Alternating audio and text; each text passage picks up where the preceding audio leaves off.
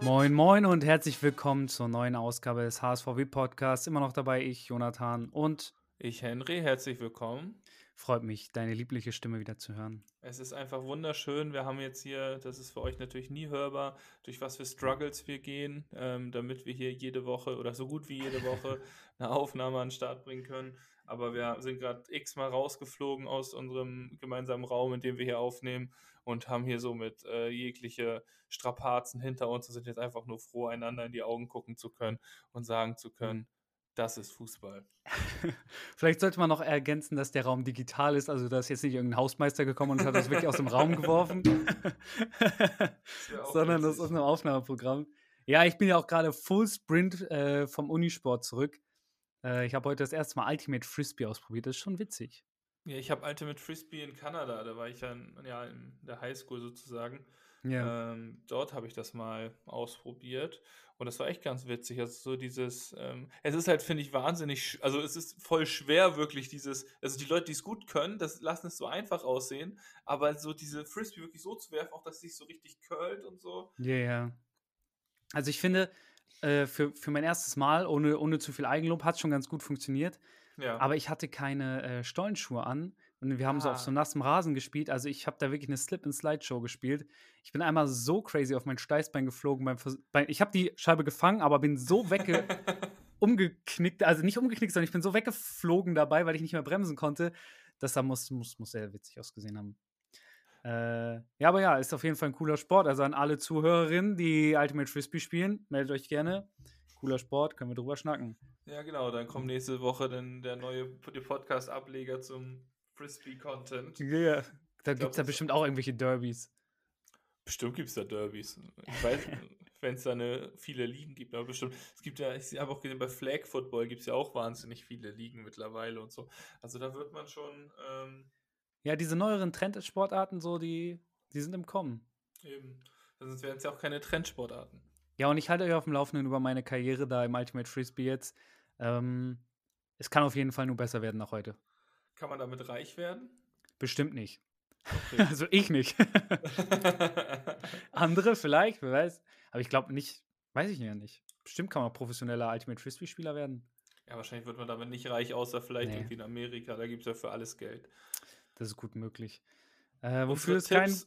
Ja, ich wollte gerade sagen, wofür es kein Geld gibt. Äh, wenn wir das bei Tipico eingetragen hätten, wäre wär unsere Tipps. Wir stehen jetzt, glaube ich, seit glorreichen drei Spieltagen oder so, bleiben wir auf dem Stand 22 zu 25 für mich. Ähm, ja, du hattest mal wieder auf den Sieg von Bremen getippt. Du äh, netter Mensch. Ich hatte auf ein 2-2 gehofft. Die zwei Tore von Bayern, ja gut, die haben wir beide getroffen. Beim anderen war ein bisschen daneben. Ich weiß auch nicht, warum ich auf 4-2 für HSV getippt habe gegen Paderborn. Irgendwas hat mich da geritten. Hm. Und du Ja, hast, ich habe mir das nochmal angehört, Ich du weiß, hast ist 1-1 schlimm. getippt. Und dann hast du dich selber nochmal quasi den eigenen Punkten beraubt. Noch auf eine Niederlage getippt.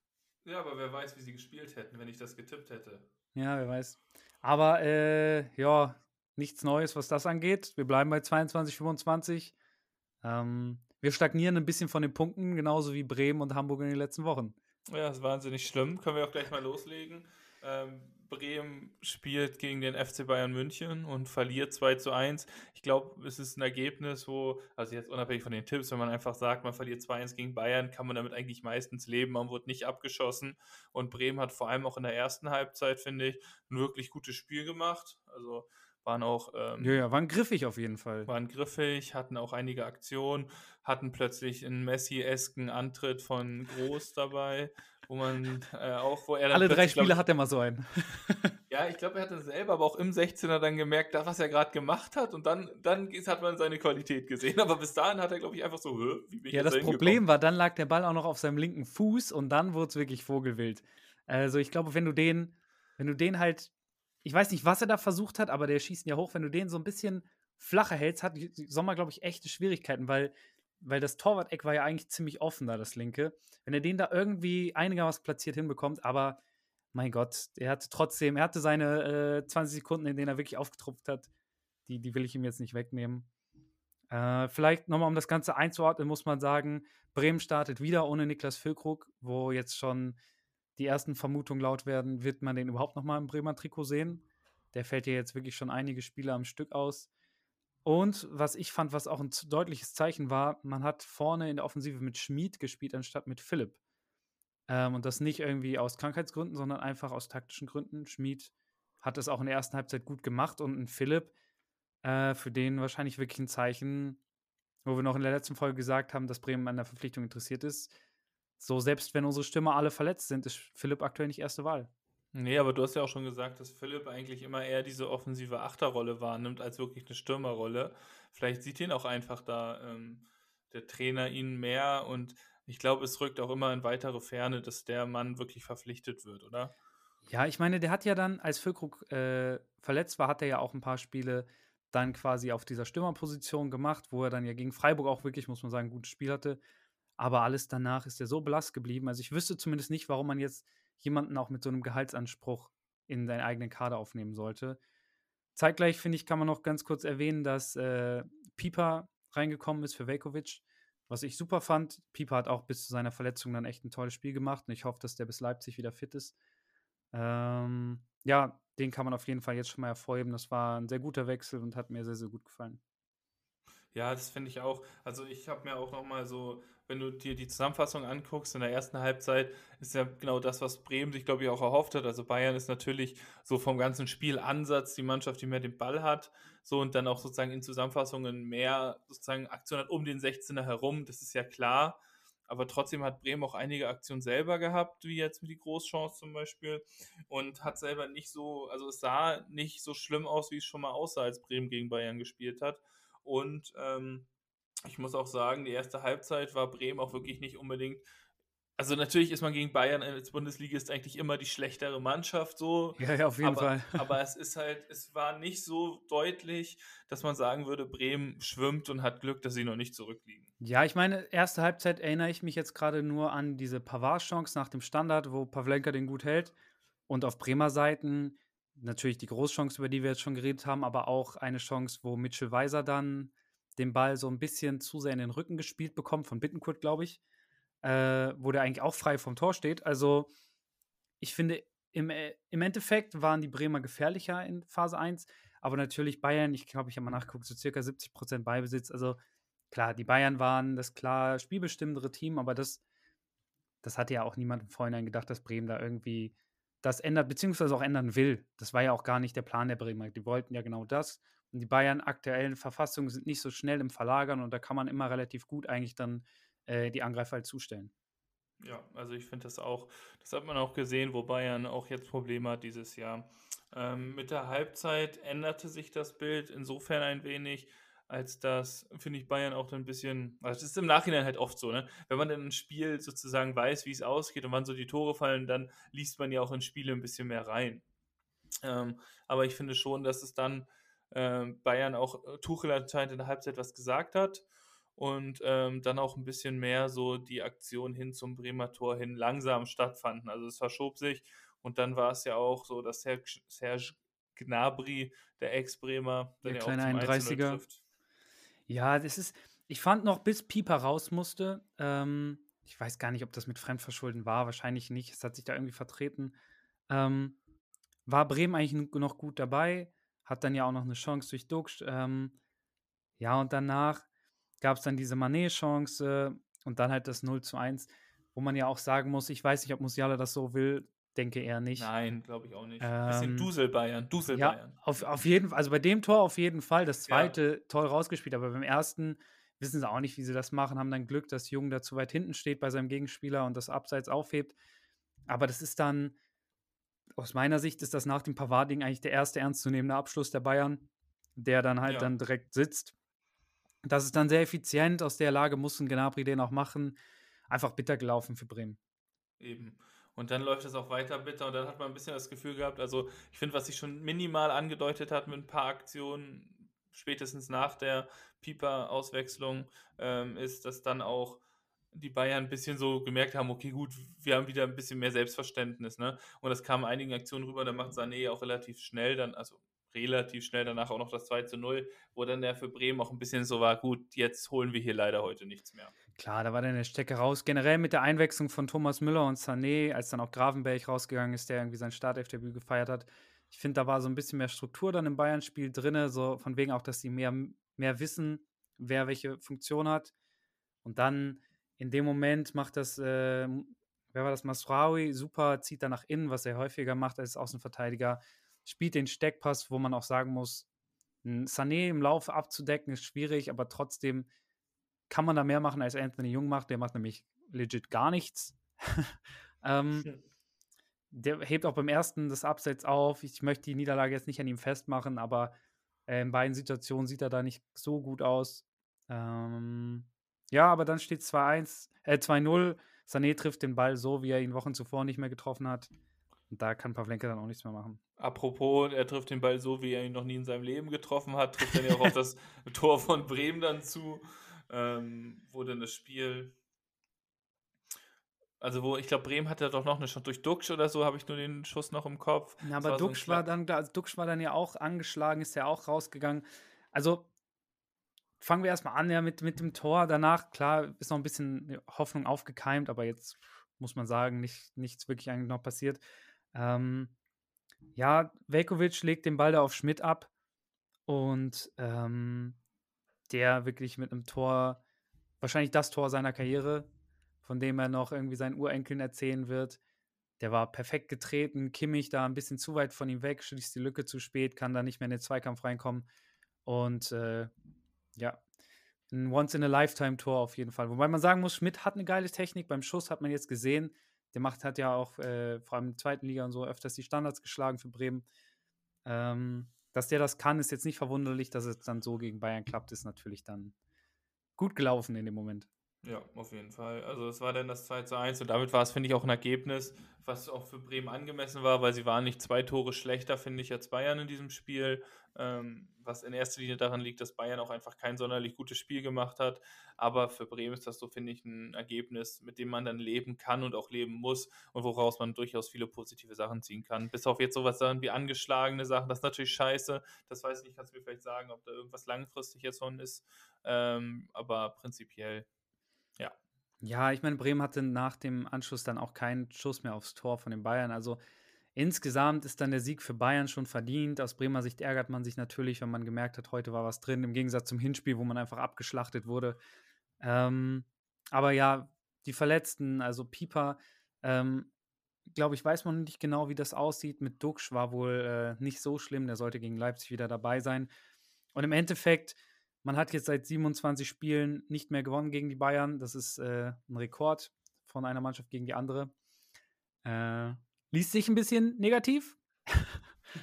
Aber was, was will man machen? Also ich sehe auch nicht die Zeiten kommen, in denen Bremen jetzt nochmal als großer Konkurrent da den Bayern gegenüberstehen kann. Irgendwann wird der Dampf vielleicht mal brechen, aber jetzt in näherer Zukunft erstmal nicht. Und dann das wirklich Relevante für Bremen in dieser Situation ist dann einfach, dass Stuttgart und Bochum beide nicht gewinnen konnten. Das heißt, der Abstand jetzt beträgt immer noch sieben Punkte auf den Relegationsplatz bei drei ausstehenden Spielen. Das heißt, Stuttgart und Bochum müssten, also eine der beiden Mannschaften müsste alle drei Spiele gewinnen und Bremen alle drei verlieren. Und das sehe ich persönlich nicht kommen, jetzt vor allem auch mit dieser starken defensiven Leistung der Bremer. Ja, also die in der letzten Folge diese Unsicherheit, die noch ein bisschen aufgekeimt ist, dürfte jetzt eigentlich auch dann gegessen sein. Ja, also ich finde, es ist überhaupt gar keine Unsicherheit wirklich aufgekeimt. Also es hat sich, glaube ich, die Bremen-Fanbubble ein bisschen selber eingeredet. Also dass es vielmehr so war, dass die Bremer sich dann in den Abstiegskampf reinreden und rein ähm, formulieren sozusagen, damit sie da irgendwie sich noch ähm, in den Abstiegskampf reindenken. Aber es war im Endeffekt, glaube ich, einfach so, dass ähm, Bremen alleine schon durch die 35 Punkte gerettet war und dass es nicht wirklich ähm, die Möglichkeit gab, da noch wirklich reinzurutschen. Also ich glaube, es war ein bisschen so eine Angst von den Bremern, aber mehr auch nicht. Sorry, wir hatten ein paar so, technische Unannehmlichkeiten. Ja, mein Internet, wir hatten es am Anfang gesagt, das spinnt heute irgendwie komplett. Ich bin wieder aus unserem digitalen Raum rausgeflogen. Wir hoffen, das jetzt bleibt jetzt irgendwie ein bisschen konstanter.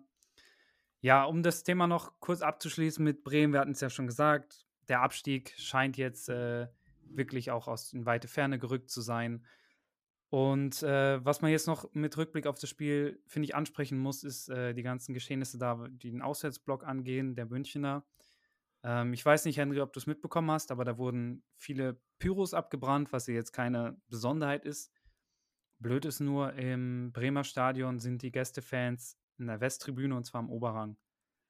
Das heißt, darunter sitzen Bremer. So, und die haben zwar da so einen witzigen witziges Gitter dahin gebaut, aber jeder, der zwei Beine hat äh, und zwei funktionierende Arme, kann da drüber klettern ohne Probleme und dann Sachen runterwerfen. Und ähm, beziehungsweise du musst ja nicht mal drüber klettern, kannst ja einfach über den Zaun drüber werfen. So. Das geht ja. Und deswegen musste dieser Block da drunter evakuiert werden, ähm, weil halt Sachen runtergefallen sind aus Sicherheitsgründen dann. Und ich finde das so idiotisch wie kann man, einen, äh, wie kann man überhaupt einen Auswärtsblock da oben in den Oberrang legen? Also das macht schon, das ist für ja, mich schon viel. Ich wusste nicht, wo du jetzt gerade hin willst mit der Formulierung. Ich finde das auch in der Allianz Arena zum Beispiel auch absolut affig, dass es da so versteckt in der obersten Ecke ist. Und ich wusste es bis jetzt gar nicht, dass es im Weserstadion auch anscheinend auf Oberrang ist. Aber ich kann wirklich nie verstehen, wie man in Oberrang diesen Gästeblock machen kann, weil ich finde, es bietet, also das finde ich einfach in so vielen Stadien, diese Ecke, die dann immer so hoch geht, ne? Das finde ich einfach yeah. so optimal. Ja, im Weserstadion, die haben jetzt halt, also ich war zum Beispiel schon öfters da, als Frankfurt dann auswärts da war. Und wenn du da Tickets drunter hast, äh, das sind halt meistens die, die dann halt noch frei sind oder so. Und dann kommen so Fanszenen, die halt so ein bisschen asozialer sind, die werfen halt jeden Scheiß darunter. Und dann kann es auch wirklich gefährlich werden. Deswegen, das macht überhaupt keinen Sinn, dass man das so handhabt. Und jetzt sind die aktuell am Überlegen, ob man irgendwie, das sind jetzt aktuell sehr brandheiße Diskussionen, ob man jetzt vielleicht äh, in Zukunft den Gästeblock vielleicht schmaler macht und dann aber von oben nach unten durchzieht. Ähm, oder ob man jetzt einfach wirklich eine große Glaswand reinzieht. Wobei da halt dann wirklich äh, auch die Befürchtungen jetzt schon sind, dass es halt vielleicht zu sehr wie so ein Gehege dann sein könnte. Aber man möchte halt irgendwie die Fans, die da drunter sitzen, schützen. Und da sage ich, ey, das geht nicht, zieht da keine Glaswand hoch, wir sind nicht im Zoo. Ähm, macht das Ding, schafft es irgendwie, dass das oben und unten ist und macht es dann schmaler, meinetwegen, dass die gleichen Kapazitäten bleiben. Aber das ist jetzt schon so lange ein Problem und nicht erst seit den München-Spielen. Da muss man jetzt langfristig eine Lösung für finden. Ich wollte auch sagen, es kann ja nicht sein, dass das erst jetzt seit den Bayern-Spielen, also es wird ja nicht das erste Mal gewesen sein, dass ein Gästeteam Pyro abgebrannt hat im Weserstadion. Also das wird ja schon das ein oder andere Mal aufgefallen sein. Also das, das, das finde ich auch sehr unverständlich. Außerdem, ja, aber ja nicht, also nicht nur Pyro, also auch wenn die schon ein Bier da oben dann die ganze Zeit runterwerfen, so, das ist auch schon richtig scheiße, wenn du so volle Bierbecher dann von oben, so jetzt nicht so aus Euphorie irgendwie deine Mannschaft ein Tor geschossen, fällt ein bisschen Bier runter, sondern wenn die aktiv halt Zeug nach unten werfen, das muss ja jetzt nicht nur Pyro sein. Das ist einfach, aus meiner Sicht, das ist dumm, wie man überhaupt sich denken konnte, wir packen den nach da oben. Ja, es ist halt dumm, wenn es so überhaupt gar keine Trennung gibt. Also so, ist ja örtlich gesehen halt nur eine Trennung in der Höhe und halt nicht in irgendwie ab, richtigem Abstand. Also da gebe ich dir recht. Ja. Und äh, bevor wir jetzt zum HSV dann final wechseln, noch einmal ganz kurz, weil ich das sehr interessant fand. Ähm, Dennis Undav, ich weiß nicht, ob der dir was sagt, spielt aktuell bei Brighton im Sturm, hat jetzt äh, zwei Tore in der Premier League die Saison geschossen, ich glaube in 17 Einsätzen oder so. Davor in der belgischen Liga alles abgerissen, Marktwert von 6 Millionen. Ähm, der wird in Bremen aktuell sehr, sehr groß gehandelt angeblich. Und die Brightner haben gerade einen neuen Top-Transfer getätigt, schon angekündigt, neuen Stürmer. Das heißt, sie haben wohl auch keinen Platz mehr für Undaf im Kader. Und je nachdem, was man jetzt für einen Duxch oder einen Füllkrug bekommen sollte, äh, halte ich es auch für realistisch, dass man da auch äh, entweder per Laie mit Kaufoption oder direkt per Kauf da tätig werden könnte. Ja, per Kauf wird wahrscheinlich schwierig, weil er wird in der Premier League wahrscheinlich Geld verdienen, was Bremen nicht bezahlen möchte.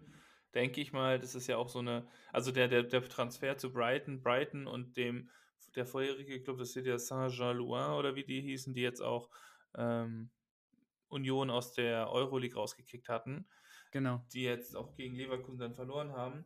Und die gehören beide ja demselben Besitzer. Deswegen ist er da ja auch in, die Premier League dann gewechselt. Und wir hatten, glaube ich, schon mal über den gesprochen. In irgendeiner ja, ja, der Folge. kommt nämlich auch aus, ja, aus, ja, aus, aus, der Nähe von Achim, Bremen ne? und deswegen, genau. Ja. Und deswegen bietet sich das an. Und ähm, ja, die Überlegung war nur, wenn man jetzt wirklich irgendwie 12 Millionen oder 15 Millionen, was auch immer für Füllkrug bekommen sollte, kann man die da ja wirklich vielleicht einfach reinvestieren. So, es, es, es tut mir leid. Äh, ich weiß nicht, liebe Zuhörer, wenn Henry im Schnitt das gut gerettet hat, dann hört ihr das jetzt komplett ohne Grund für euch, aber wahrscheinlich könnte es ein bisschen schwieriger werden. Mein Internet ist gerade wieder ausgefallen. heute, ähm, ja, heute ist irgendwie der Wurm drin. Wir versuchen es jetzt noch ein letztes Mal und hoffen, dass es klappt. Ansonsten müssen wir den zweiten Teil des Podcasts morgen aufnehmen, wenn mein Internet sich hoffentlich gefangen hat. Ähm, ja, wir hatten gerade noch über Dennis Undorf geredet, ist auf jeden Fall eine interessante Personalie und ähm, lohnt sich im Auge zu behalten und wir werden sehen, was dann im Sommer passiert. Ja, ich bin auch gespannt. Also, wie gesagt, haben wir auch schon gesagt, interessant. Kommt aus der Nähe von Bremen, aber ist halt auch, glaube ich, finanziell schwierig zu stemmen für Bremen, je nachdem, wie viel Geld sie bekommen, wie viel Gehalt sie auch zahlen wollen oder wie viel er will. Da müssen wir mal gucken, ähm, was das nochmal so bringt. Und dass jetzt solche Gerüchte laut werden, nachdem zwei Stürmer quasi vorm Abgang stehen, ist ja auch klar. Ne? Da platzieren ja auch die Spielerberater ihre Spieler dann in Positionen. Ja, natürlich. Vor allem, weil die dann wissen, wenn Füllkrug und Duxch gehen, hat Bremen wahrscheinlich an die 20 Millionen, wahrscheinlich ein bisschen mehr zur Verfügung und dann sind solche Transfers ja erstmal, klingen die realistisch. Man muss dann natürlich trotzdem gucken, wie die im Gehaltgefüge reinpassen, was ein Brighton da für eine Ablösesumme wirklich will. Das wird dann alles im Sommer ähm, entschieden werden und da werden wir euch auf jeden Fall auf dem Laufenden halten. Auf dem Laufenden halten tun wir euch auch über den HSV und der hat jetzt sein Heimspiel gegen Paderborn nicht gewinnen können. 2 zu 2 ist das Spiel ausgegangen. Wie hast du das Ganze gesehen? Ähm, auf dem Hafengeburtstag auf dem Handy größtenteils. ähm, das war, ich war nicht im Stadion, weil ich hatte irgendwie verpennt, mir damals Ticket zu kaufen. Die waren dann ja immer sehr schnell ausverkauft. Und deswegen war ich auch jetzt nicht enttäuscht, dass ich nicht hingegangen bin. Also es ging ja schon mit dem Kickoff los. Der, ähm, der HSV ist innerhalb von fünf Minuten dreimal in absoluter Not ein Pfostentreffer direkt am Anfang. Ähm, eine Klärungsaktion von Schonlau, nachdem Kunde, nee, Conte, Entschuldigung, glaube auch irgendwie Ex-Paulianer und gebürtiger ich glaube, er heißt Kone, oder? Nee, Con oder heißt der Conte? Conte, Conte? okay, ja, gut. Kurft Heuer Fernandes will ihn einschieben, Bascho kann auch gerade so retten. Dann der anfolgende Eckball, Kopfball an den Pfosten von Maxi Rohr, äh, Ex-HSVer auch. Und dann in der vierten Minute äh, dann noch eine gute Chance, wo dann Just van Heuer Fernandes scheitert. Und das sind einfach insgesamt Aktionen, wo man sich denkt, so pff, gut, dass man da nicht in Rückstand geht. Daraufhin fängt sich der HSV ein bisschen, ähm, kommt besser ins Spiel und kann dann ja auch nach 30 Minuten die erste Chance für sich verbuchen durch Reis, ähm, aber ja. noch kein Tor schießen und dann halt in der 39. Minute dann auch in Führung gehen ähm, durch Glatzel, der das Tor selber einleitet sozusagen und dann von Dompe wunderschön freigeflankt wird, so richtig fies, dass der Torwart da irgendwie nicht wirklich rauskommen kann, der Innenverteidiger kommt da nicht hin und Glatzel schiebt sozusagen ein. Ja, ich fand ähm, es erstmal hat es mich äh, zumindest sehr verwirrt, dass der HSV so defensiv so anfällig war, vor allem jetzt Meffert wieder zurück. Ähm, man hatte sich ja auch generell eher für eine defensivere Variante entschieden. Mit Bene stand für den gelb gesperrten Jatta. Äh, aber ja, wie du sagst, ähm, der HSV überlebt die Situation, arbeitet sich da wirklich einfach rein und dann dieses Tor. Die Flanke ist wunderschön, aber insgesamt muss man eigentlich dieses Tor zu 90% Glatzel zuschreiben, wie der da vorher irgendwie vier, fünf Paderborner aus dem Spiel nimmt, ist schon wirklich verrückt. Eben, also das ist wirklich verrückt. Ein schöner Ball, aber irgendwie ein bisschen typisch dann auch für den HSV in der momentanen Spielsituation. Ähm, umgehen, postwendend drei Minuten, vier Minuten später erzielt Paderborn gleich den Ausgleich, wo just war nach Vorlage von Conte ähm, sozusagen einschieben kann und also das ist einschieben ja, kann. einschieben ist gut. Also den Ball ins Tor schicker Treffer. Ja, das muss man auch nicht überbewerten. Aber auf jeden also Fall. Für dich wäre es ein Einschieben, aber für jeden anderen ist es eigentlich schon ein ganz ordentliches Schüsschen. Ja, so in etwa, ne? Und auf jeden Fall kriegt man da umgehend dann den Ausgleich und das ist halt wirklich äh, symptomatisch ein bisschen so, dass man es nicht hinkriegt, dann so ein Spiel dann zu beruhigen, sondern dann sofort ins Gegentor läuft. Und das ist auch wahnsinnig ärgerlich einfach für den, äh, für den HSV, dass man dann nicht sich irgendwie nach so einem Treffer dann mal ein bisschen aufhieven kann, sondern direkt wieder ja. unter Druck gerät. Ja, in dieser Situation finde ich persönlich entscheidend dieser Zweikampf zwischen Rohr und Meffert, wo Meffert dann ja auch erstmal liegen bleibt wodurch äh, Justwan dann ja in der Mitte überhaupt diesen Platz hat, weil Meffert seinen Sechserraum halt freigelassen hat, weil er noch da liegt. Ähm, es wird berechtigterweise aus meiner Sicht nicht geahndet als Foulspiel gegen Meffert, aber trotzdem, dieser Raum fehlt dann, ist dann offen und Justwan hat einfach eine Schusstechnik, äh, die beneidenswert ist. Und um dich zu zitieren, schiebt ihn ein. Genau, schiebt ihn dann ein. Wer dann später auch noch einschiebt, ist mit, hat mit dem Kopf eigentlich Haier, aber der stand da leicht im Abseits kurz vor der Halbzeit, also das 2 zu 1 Ja. zählt dann nicht. War wohl auch die richtige Entscheidung. Schade. Das wäre natürlich wieder wichtig gewesen kurz vor der Halbzeit. So geht man mit einem kleinen schlechten Bauchgefühl eigentlich in die Halbzeit, hatte ich so ein bisschen das Gefühl, weil der Anfang der ersten Halbzeit war halt scheiße und dann zum Ende hin gibt man die Führung, die man sich dann hart erarbeitet, wieder aus der Hand und muss wieder sozusagen von vorne anfangen. Ja, auch generell so ein, so ein bisschen dieses, es wäre es verhext, jetzt schon wieder ein Abseitstor. Ich meine, wenn man jetzt zurückguckt, der HSV, war es im Ja. letzten Spiel, als sie auch zwei Abseitstore geschossen haben, als, Ja. als würde es einfach so ein bisschen gegen einen laufen. Also es ist so, so Ja. dieses schlechte Omen, was sich da so ein bisschen ange, angebahnt hat. Eben, also das ist, es ist einfach verflixt momentan. Und es ist aber nach der Halbzeit dann sowas, was dem HSV irgendwie wenig passiert, also so ein bisschen sehr Spielglück, ähm, wo der HSV dann durch einen riesen Patzer von Paderborn ähm, wieder in Führung gehen kann. Also Müller verliert den Ball gegen Kittel und Kittel kann sich den Ball dann sozusagen um den Torwart rumlegen und einschieben. Und das ist halt genau so ein Tor eigentlich, wo ich immer dachte, der HSV kriegt so, schießt solche Tore nicht, weil die kassieren eigentlich solche Tore auch nicht, aber solche Tore braucht man eigentlich auch mal ein bisschen Spielglück auf seiner Seite zu haben. Ja, ich meine, du hast dich letzte Woche noch darüber aufgeregt, dass Heidenheim die Tore geschenkt bekommt. Hier in dem Fall, ja, Hut bringt da seinen Vordermann komplett in Gefahr mit diesem Pass. Trotzdem, Müller dreht sich da mit der Seelenruhe auf. Irgendjemand hätte dem mal sagen müssen, dass der Kittel direkt hinter ihm steht. Ähm, ich weiß nicht, ob es Huts grauenhafte Frisur ist, die ihn da in dem Moment irgendwie ablenkt. Also, es ist wirklich, das gehört verboten, diese Frisur. Ähm, oder was auch immer, aber in dem Fall auf jeden Fall eine Slapstick-Kombi von den beiden da hinten und Kittel. Ich finde, was man dem da echt lassen muss, mit was für einer Ruhe der diesen Ball einschiebt, wie der den, der sich nochmal schön drüber legt. Auch schon ge jetzt äh, gegen Magdeburg war das doch dieses Tor von ihm. Ähm, man sieht, der Typ weiß, was er tut vorm Tor, der nimmt sich die Zeit, nicht überhastet einen Abschluss, sondern der spielt wirklich die Gegenspieler dann nochmal gezielt aus und dann hat er überhaupt kein Problem, den noch reinzulegen. Ja, das ist auf jeden Fall gut. Und ähm, der HSV ist danach auch, da habe ich das Gefühl, besser im Spiel. Kriegt sich auch ein paar Chancen rausgespielt, um einen Ja, jetzt mal zu eindeutig. nennen. In der 59. ist es dann ja Moritz Heyer, der am langen Pfosten nach einem Querpass von Dompe eigentlich sehr frei ist und einfach einen Schritt zu wenig macht und hat irgendwie, um ihn einzuschieben und so den Ball knapp neben das Tor schießt.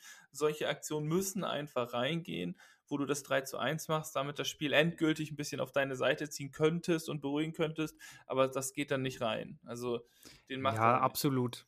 Absolut. Ich, ich habe noch äh, die Stimme des Kommentators im Ohr, der meinte, der HSV erarbeitet sich langsam, dass die Führung verdient ist, weil dass der HSV vorher zu dem Zeitpunkt 2-1 führt, ist, wenn man sich die Paderborner Chance noch anguckt, eher glücklich, finde ich. Aber dann ist wirklich, das, das ist so eine Phase, in der der HSV wirklich dann drückend überlegen ist, Paderborn auch nicht mehr so viel einfällt und man eigentlich das Gefühl hat, der HSV könnte es jetzt bald zumachen. Ähm, ja, und das Gefühl hält dann genau so lange, bis Muheim sich denkt, äh, trete ich doch mal auf ähm, Muslias Hacke hinten drauf, während der versucht eigentlich aus dem Strafraum rauszukommen. Und das war wirklich, also am Anfang dachte ich, das wäre gar nichts, weil das sieht ja auch wirklich so aus, als würde er einfach nur hinterher traben, aber wie der ihm da so dumm da hinten reintritt, verrückt. Ja, das Also wie hast du das gesehen? Ähm, ja, es ist absolut scheiße. Also es ist halt, es ist eine Mischung aus Unvermögen anscheinend, dann auch immer ein bisschen Pech, aber halt auch einfach so viel, ah, so viel Dummheit in diesem Zweikampf. Und das hat mich dann schon wahnsinnig sauer gemacht, weil du sagst es ja, Muslia ist auf dem Weg raus, der geht, will zur Eckfahne, was sollst du, soll er ihn da lassen? Also was willst du da machen? So, er ist mit dem Rücken zum Tor und er tritt ihm dann die Hacken und schenkt so diesen Elfmeter her. Nimmt dem HSV jeglichen Schwung, den es vorher halt gab. So, und Muheim ist auch wirklich am Boden zerstört gewesen, soweit ich das jetzt auch verstanden habe. Und war auch, ähm, muss jetzt auch von Walter explizit auch aufgebaut werden in dieser Trainingswoche. Aber glaubst du auch wirklich, der wollte da an Musli, äh, Muslia ran? Weil für mich sah das eher so aus, als würden die beide so im Kollektiv da einfach rauslaufen und äh, Muslia nimmt einfach so ein bisschen das Tempo raus, wodurch äh, Muheim ihm einfach hinten aufläuft.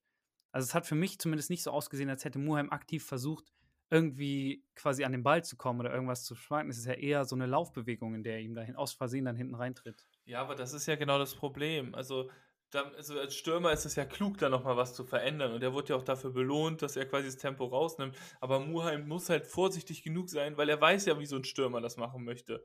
Jeder Stürmer nimmt doch so einen Elfmeter. Das ist ja der Traum. Ja, ja, klar. So, und das, da darfst du als Verteidiger einfach ihm nicht diesen Gefallen tun und diesen Schritt oder was auch immer, diese Bewegung machen, die dann so einen Elfmeter verursacht. Und das ist einfach absolut. Ähm, ja. Ja, fatal dann für den HSV. Ja.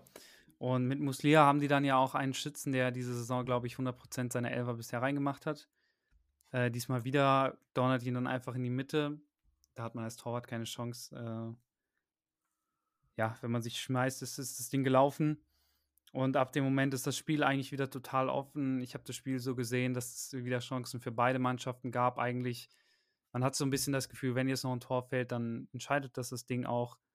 Aber es war jetzt nicht so, dass irgendwie eine der Mannschaften sich jetzt hinten reingestellt hätte, sondern es war eigentlich noch relativ offen. Jetzt zum Beispiel noch der Freistoß von Dompe oder Paderborn ist dann ja auch noch zu einer guten Kopfballchance da gekommen, woher Fernandes gut rettet. Also es war, ging auf beiden Seiten noch hoch her. Ja, also das ist einfach. Ja, aber es war halt auf beiden Seiten auch nicht so endlos, endlos Zwingendes dabei, wo man jetzt sagt, eines der Teams hätte Glück gehabt, dass sie das denn nicht verloren haben. Äh, es ist aber einfach zu wenig. Es ist einfach zu wenig. Ja, ich meine, das belegen auch die Statistiken. Ich hatte mir das mal rausgesucht. Äh, der HSV hatte 46% Ballbesitz, das heißt circa 50-50. Es gab 12 zu 11 Torschüsse, tatsächlich 18 zu 8 Fouls, also der HSV hat ordentlich zugepackt. Ähm, und XG-Werte 1,6 zu 1,7. Also das war einfach ein Spiegel auf ungefähr einem Niveau. Paderborn hat bewiesen, dass sie einfach diese unangenehme, eklige Mannschaft sind, die einfach extrem gut offensiv sind. Nicht umsonst, glaube ich, eins der Teams mit dem höchsten XG-Wert über die gesamte ja. Saison gesehen. Ähm, ja, und für den HSV total ärgerlich. Und das einzig Positive an dem Wochenende ist äh, aus HSV-Sicht dann, dass Heidenheim es gegen Magdeburg auch nicht geschafft hat zu gewinnen. Ja, eben. Also es war, es hat umso ärgerlicher, aber ja, es ist, es reden wir am besten nicht drüber, sondern der HSV muss jetzt sich eigentlich muss aufpassen, dass sie Platz 3 nicht noch an Düsseldorf oder Pony verschenken.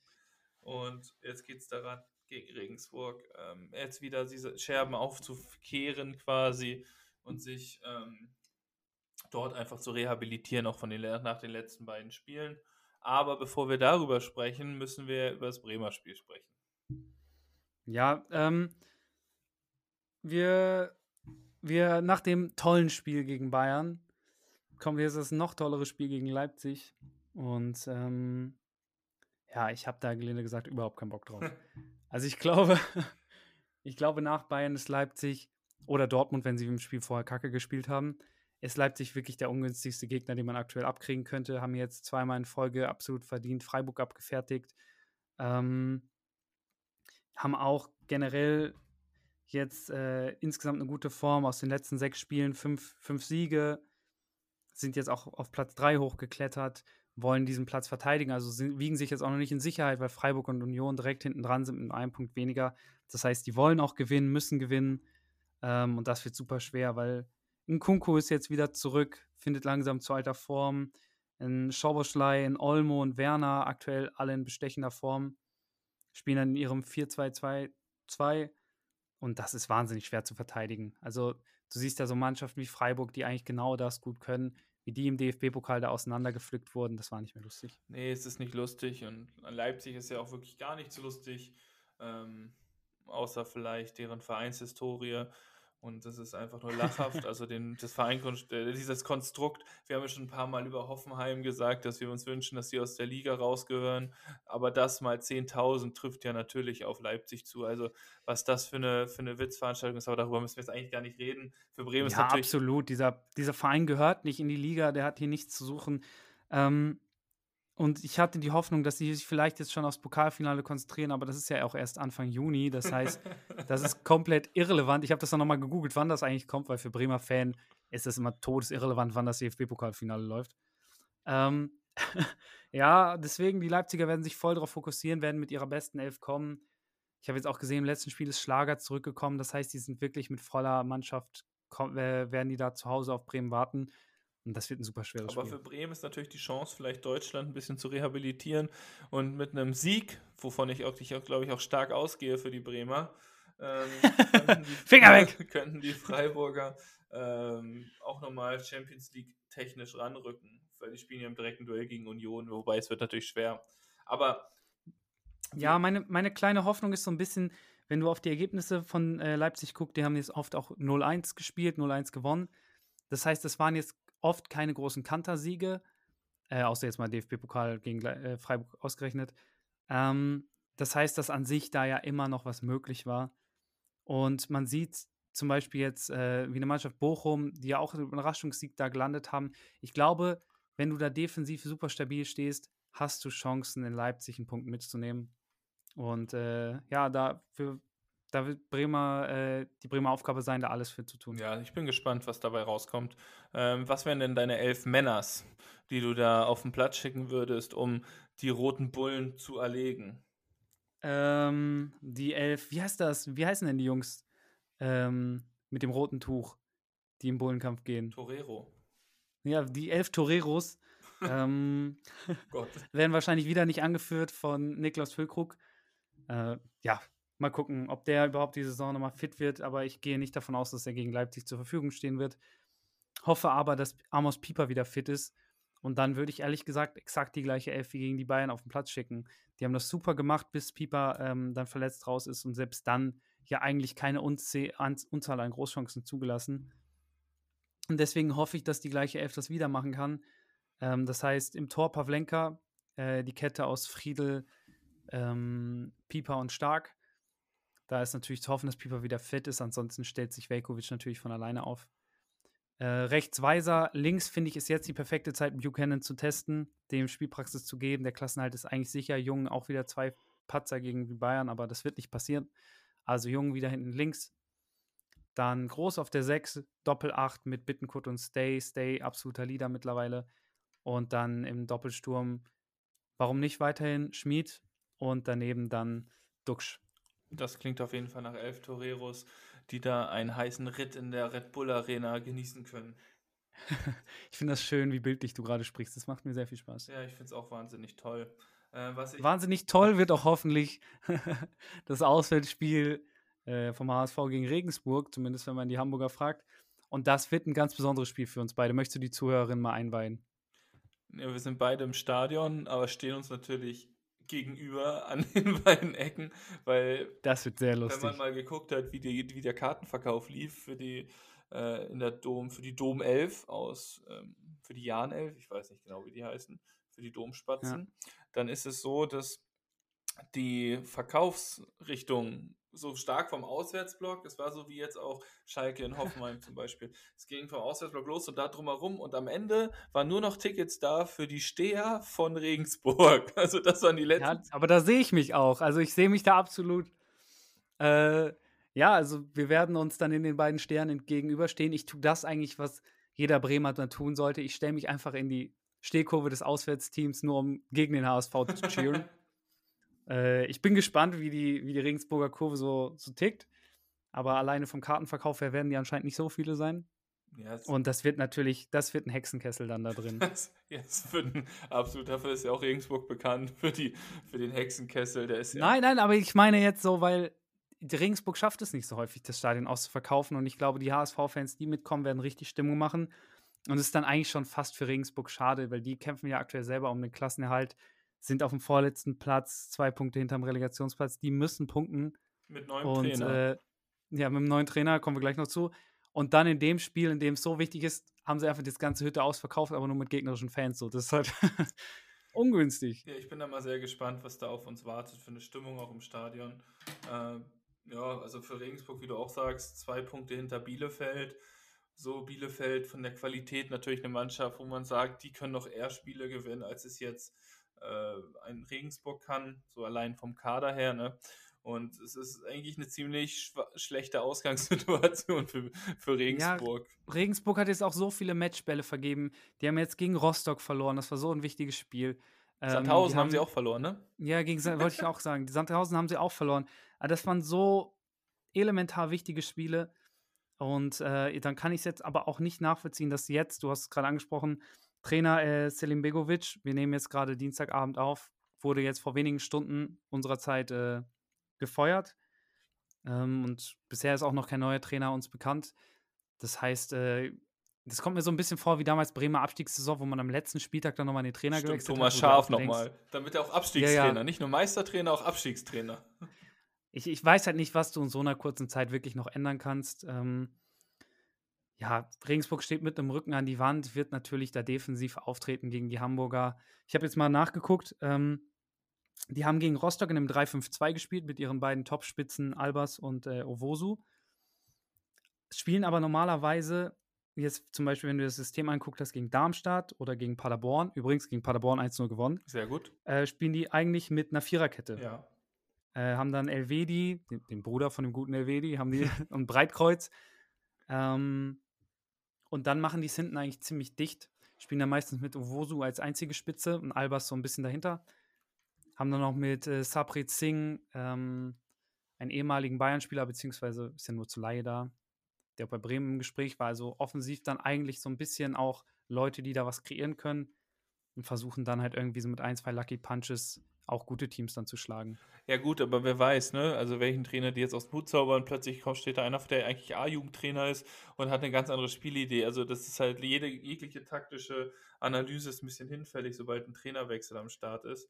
Und ja. Ja, auf jeden Fall. Das wird super schwer. Aber ich glaube generell, die, dass die Spielverhältnisse trotzdem, kann man jetzt schon sagen, beim HSV sehr liegen werden. Also der HSV wird viel, viel machen müssen und äh, Regensburg wird einfach hoffen, dass sie sich über ein, zwei gute Situationen dann nach vorne spielen können und irgendwie damit ein, zwei Lucky Punches das Ding auf ihre Seite ziehen. Ja, für den HSV ist es das letzte Mal die Möglichkeit auch zu hoffen, dass Heidenheim jetzt dann gegen Paderborn. Paderborn, nachdem sie gegen Magdeburg ja eigentlich auch schon Punkte liegen lassen haben, jetzt nochmal Punkte liegen lassen und der HSV mit einem Sieg nochmal was bewegen kann. Davon gehe ich aber jetzt mal nicht aus. Ähm, dazu kommt, dass Benisch gesperrt ist für dieses Spiel. Also der wird Ja, fünfte gelbe Karte. ja, fünfte gelbe Karte, der wird dem HSV auch nicht helfen können.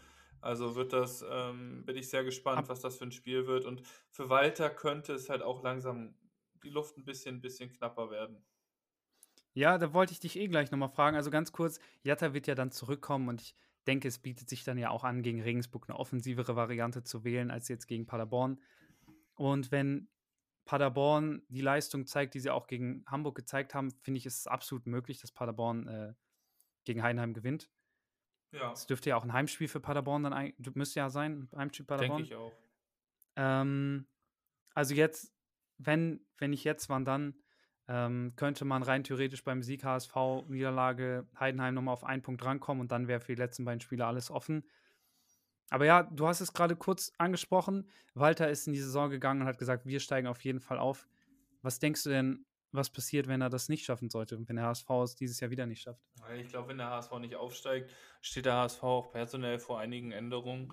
Ich glaube, sowohl Bolt als auch Walter könnten da in Probleme geraten. Ähm, weil einfach letztes Jahr war man Dritter. Sagt man Bremen, Schalke sind zwei Mannschaften, wo man sagt, hinter denen kann man Dritter werden. Dann verbessert man den Kader. Man verkauft natürlich auch Spieler, kriegt noch Geld aus dem Onana-Transfer und so weiter. Verbessert sich für 13 Millionen nochmal Ja. insgesamt. So, und steht jetzt am Ende einer Zweitligasaison auf Rang 3 hinter Heidenheim und Darmstadt. Das ist, ist ja keine Weiterentwicklung, so positions-, äh, platztechnisch. Und ich glaube, da musst du einfach Walter dann auch in die Pflicht nehmen. Und wenn du sagst, so ja, der hat es halt nicht geschafft, über zwei Jahre ein Team zu erstellen, was den Aufstieg ähm, sicher machen kann, obwohl man eigentlich kadertechnisch, müssen wir nicht drüber reden, hat der HSV den besten Kader der zweiten Liga und dass du damit auf Rang 3 stehst, ist echt, also es ist eigentlich indiskutabel, dass du so abgeschlagen im Endeffekt von einem Darmstadt dann rumstolzierst und es einfach, die einfach immer wieder selber Steine in den Weg legst. Ja, vor allem, wenn du siehst, eine Mannschaft wie Darmstadt, die jetzt auch gegen Pauli 3-0 verliert, also das ist ja keine Zaubermannschaft. Ähm, da müsste eigentlich der Anspruch sein, da mithalten zu können.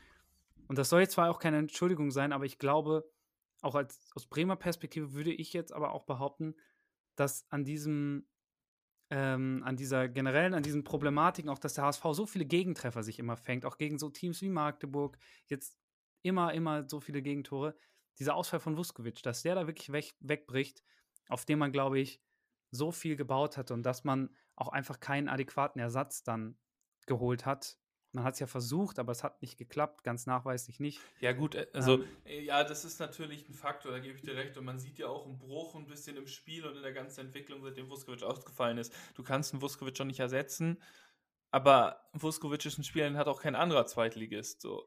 Also, wenn du dir das. Natürlich ist das scheiße, so du holst einen Montero, wo du halt auch dann, glaube ich, ein bisschen Pech hast. Das war halt so ein Gamble-Transfer, weil im Winter ist halt schwer, gute Leute zu bekommen. Ja, natürlich. Aber trotzdem musst du dann auch ein Spiel gegen Magdeburg nicht 3 zu 2 verlieren. Also unabhängig jetzt von einem Vuskovic oder du darfst, musst jetzt nicht in den letzten, ich meine, du hast im Endeffekt in den letzten drei Spielen ähm, acht Gegentore gefressen, als HSV. Und das ist natürlich, ja. Vuskovic fehlt an allen Ecken und Enden. Das ist so, das will ich gar nicht sagen, dass du Unrecht hast. Aber du musst trotzdem dann den Kader so beisammen haben mit 13 Millionen, dass du nicht aufgrund eines Ausfalls dann komplett einen Zusammenbruch hast, sozusagen. Ja, stimme ich dir völlig zu, aber natürlich, wenn du den Plan hast, mit Vuskovic und Schonlau äh, die Saison zu bestreiten und David dahinter als Nummer 3 so langsam ranzuführen, so dass der regelmäßig einfach Einsätze bekommt, aber klar Nummer 3 ist, dann, dann ist es schon ein krasser Bruch. Und dann verstärkst du dich im Winter nochmal, holst einen Katterbach, holst einen Nemeth, beide direkt wieder verletzt. Ähm, kannst du ja auch nicht mehr gebrauchen für diese Saison. Das sind dann schon äh, schwere Schläge, wo ich sagen muss, klar, HSV immer noch den besten Kader der Liga, aber trotzdem, sowas musst du auch erstmal wegstecken. Ja, aber Und, du musst halt äh, dann nochmal sagen, als wenn du nochmal dann auf Bolt gucken willst. Wir haben, wenn du ja. die Verteidigung anguckst, wir haben vor der Saison Michael Broncis geholt. Mhm. Und ähm, es wurde dann im Winter mit noch Montero geholt. So, im Endeffekt spielt Mikkel Broncis zu keiner Situation, in keiner Sekunde irgendwie eine Rolle, um irgendwie Moritz gefährlich zu werden. Das heißt, du hast Moritz hinten rechts, der kann drei Eigentore schießen, der kann alles machen und er wird auf jeden Fall spielen. Das ist ein Problem. Ja. Du hast Mikkel Broncis, wo jetzt auch Walter sagt, der Junge ist einfach nicht ready. Also der hat einfach irgendwie immer Phasen, wo er okay ist, aber dann ist er sehr unkonstant. Und das sind einfach, das ist dann einfach auch ein Transfer, wo man sich fragen muss, ist das ein Transfer, den man als HSV denn überhaupt machen sollte? So, kannst du dir es erlauben, so ein Gamble zu nehmen? Weil wenn du jetzt einen Ausfall hast, stehst du plötzlich komplett so da, dass du einen Königsdörfer hinten rechts spielen lassen musst, was ja ein paar Mal passiert ist. Ja, das, ist, das ist eine Kaderplanung, wo man sagt, so auch jetzt unabhängig von Vuskovic, zum Beispiel auf der Rechtsverteidigerposition, steht das symptomatisch dafür, dass es einfach äh, nicht funktioniert. So, finde ich. Und Nemeth ist auch, und dann natürlich hast du recht, Pech, Katterbach war gut dabei, auch als Rechtsverteidiger. Und ähm, als Backup für Muheim, um Druck zu machen, verletzt sich dann schwer. Und Nemeth das gleiche, so fehlt jetzt natürlich auch noch ein bisschen Punch vielleicht von der Bank. Aber es ist halt trotzdem einfach, ähm, mit dem Etat und mit dem Geld musst du wenigstens eine Verbesserung zum Vorjahr in der Liga erwirken. Ja, und es wäre halt für, für die HS, für den HSV wäre es bitter, nicht aufzusteigen, weil du hast es gesagt, man hat so viel investiert. Und wenn man jetzt nicht aufsteigt, dann werden diese Spiele auch gehen. Dann wird ein Reis gehen. Ich kann mir auch nicht vorstellen, dass ein Glatzel noch länger bleibt ähm, nach diesen Saison-Scorern. Ähm, und dann Kittel ist ja jetzt schon klar, dass der auf jeden Fall weg ist. Da wird man echt sich umgucken müssen, ob man dann vor allem auch nochmal diesen Etat zusammenbekommt, um nochmal irgendwie ein Level höher zu gehen. Vor allem musst du jetzt auch gucken, welche Mannschaften kommen runter. Sagen wir in Stuttgart und Hertha kommen runter, dann wird es auch nicht einfacher. Nein. Also du hast ähm, jetzt schon verbrieft, also es gab jetzt ja schon die Vorstellung, im Falle eines Abstiegs werden es 30 Millionen sein, die an Etat noch da sind, was immer noch viel ist für die zweite Liga. Ähm, und dann hast du Abgänge von Reis, der hat wohl eine Kaufoption zwischen 7 bis 8 Millionen im Fall eines Nichtsaufstiegs. Genauso wie, ähm, und es sollen schon aus der Bundesliga alle Vereine Interesse hinterlegt haben. Au Jeder einzelne. Außer Leipzig, Dortmund und äh, Bayern. So, und sechs Vereine sind schon explizit an ihn herangetreten, wohl auch. Und das ist einfach so, ein Glatzel wird auch für 1,5 Millionen irgendwo hinwechseln, sei es dann Bremen im Zweifel, wo die den dritten Stürmer mit einplanen. oder weiß ich nicht wohin, ne? Aber da wird sich auf jeden Fall ein Abnehmer finden und da wird es auch noch andere Spieler geben, die vielleicht dann gefragt sind. Ja. Aber. Ja, klar, auch so ein Heidenheim oder Darmstadt, die nehmen den mit Kusshand. Ja, ja, vor allem Heidenheim, ne? So Tim Kleindienst, Glatzel, Doppelspitze. Wobei, das wird spannend, ob die Tim Kleindienst wirklich halten können. Naja, wenn die aufsteigen, glaube ich, ja für das Jahr, nur wenn sie dann runtergehen, nicht mehr. Ja, aber der hat doch auch selber höhere Ansprüche dann, als mit Jan-Niklas Beste da in der ersten Liga zusammen rumzukommen. Nee, der spielt jetzt zweite Liga mit Jan-Niklas Beste freiwillig. Also. Die spielen Stammverteidiger, Rechtsverteidiger Manon Busch. So, das sagt alles. So, das ist ein Bremer Jung, ein guter Jung, aber dass man den dann als Stammrechtsverteidiger hat, dieser Heidenheim. Egal, das ist ein ganz, ein ganz anderes Thema. Kommen wir jetzt mal Ähm, zu elf guten Jungs, die ich äh, Ja, sag mal, wie würdest du aufstellen gegen Regensburg? In der Oberpfalz würde ich ähm, folgende elf auf den Rasen schicken. Und zwar natürlich Daniel Heuer Fernandes im Tor. Hinten rechts, ich habe es gerade erörtert. erörtert. Moritz Heyer, es gibt keine Alternative. What a surprise. Jonas, Jonas David wird neben Sebastian Schonlau in der Innenverteidigung spielen, links wird Miro Muheim spielen. Wir haben ja nicht mehr Spieler. Im Mittelfeld ist Benisch ja leider nicht dabei. Also ich setze darauf, dass Kittel wieder spielen wird, äh, Ludovic Reis wird spielen und Jonas Meffert wird spielen. Überrascht dich davon was? Surprise. Vorne rechts, jemand ist wieder da von der Gelbsperre. Ich denke mal, Baccariata dürfte da wahrscheinlich auf dem Platz stehen. In der Mitte denke ich mal Robert Glatzel und vorne links wird Dompe vielleicht spielen. ja, die Jungs stellen sich aktuell ein bisschen selber auf. Ich meine, Königsdörfer könnte man rein theoretisch vorne noch irgendwo rein rotieren, aber im Endeffekt, ja, liegt es auf der Hand. Eben, also das ist ja, also wir müssen auch jetzt mit Blick auf die Zeit ähm, langsam eh mal abrappen, aber ich bin gespannt, was, ob die Elf so sein wird und das, das muss einfach auch ein Fingerzeig sein. Also, wenn also wenn, also es kann ja eigentlich noch, also es ist wie bei Bremen ist beim HSV ja auch die Tendenz da, jetzt denken alle, wir wären Vierter. So. Es ist halt nun mal so, dass wir das gerade denken. Andersrum, lasst Paderborn gegen Heidenheim gewinnen, was nicht unmöglich ist und lasst den HSV in Regensburg gewinnen, was auch nicht unmöglich ist und es ist noch ein Punkt und in den letzten beiden Spieltagen. Ja, es ist alles möglich. Ja, und das ist das Ding. Also mal gucken, was da passiert, aber momentan sehen, glaube ich, viele HSV-Fans auch schwarz ähm, und hoffentlich nicht Sandro Schwarz als nächsten Trainer. Sehr gute Überleitung. Ja, und wir werden dann nächste Woche ausführlich erzählen von unserem gemeinsamen Stadionbesuch. Äh, und ich werde mit den Regensburg-Fans zusammen abreißen. Das wird auf jeden Fall Mit witzig. Thomas, Thomas, Thomas und Thomas. Ja, kommen wir jetzt nochmal zum, äh, zum Abschied zu den äh, Tipps. Diese Woche, du hast es vorhin schon angekündigt, du glaubst an ein Bremer Wunder und an wahrscheinlich einen Kantersieg von Bremen. Die werden die roten Bullen auseinanderschrauben. Nein, also ich glaube es nicht. Ähm, ich glaube schon, dass das ein, ich glaube, es wird ein gutes Spiel und ich glaube, Bremen gewinnt das auswärts. Ein Befreiungsschlag mit 3 zu 1. Du dreckiger Hund. Ähm, ja, ich glaube daran, dass Bremen es wirklich dieses Mal schafft, nicht zwei Tore zu fressen. Und deswegen, genau deswegen werden sie es wieder tun. Ähm, das wird ein 1-1. Top. So, habe ich festgelegt. Und was sagst du zum HSV? HSV Regensburg. Das Ding ist halt, HSV hat jetzt den Nachteil, dass ich mir das Spiel quasi mit dir zusammen angucke und das ist schon ein sehr schlechtes Oben. Das ist sehr schlecht. Und ich, und ich peitsche noch den Jan nach vorne. Das ist noch schlechter für dich. Weil ich bin wirklich ein super F- Jan-Ultra. Ähm, ja, aber ich sehe das nicht, wie Jan Regensburg da einen Pu Punkt oder drei holen soll. Ich weiß nicht, wie die das machen sollten. Deswegen, ich glaube, der HSV hat jetzt quasi da ein Heimspiel in Regensburg und ja, das mit der Drucksituation, die müssen das machen. Ich kann mir nicht vorstellen, dass Regensburg da was dagegen halten kann. Ich sage, das wird wie im Hinspiel ein 3 zu 1 Sieg für den HSV. Ich glaube, es wird ein bisschen knapper. Ich sage aber, dass der HSV 2 zu 1 gewinnt. Oh, jetzt auf einmal bist du auch wieder Optimist. Mal gucken. Ja, es benutzt ja alles, egal wie ich tippe, der HSV gewinnt nicht. Also ist doch egal. Ist egal, trotzdem die ganze Zeit im mentalen Bruch drin. Ja, ja. Ja, ne, gut. Okay, super. Ja, die zweite Hälfte des Podcasts haben wir jetzt sogar ohne Internetausfälle geschafft. Ähm, Ja. Danke dafür, Internetanbieter.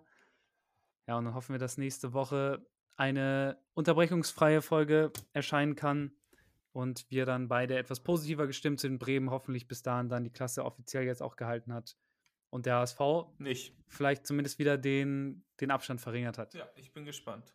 Super. Ich wünsche auf jeden Fall eine wunderschöne Restwoche und wir hören uns dann nächste Woche und äh, beziehungsweise am Wochenende und Ja. einen wunderschönen guten Kick. Macht's gut. Ciao, ciao.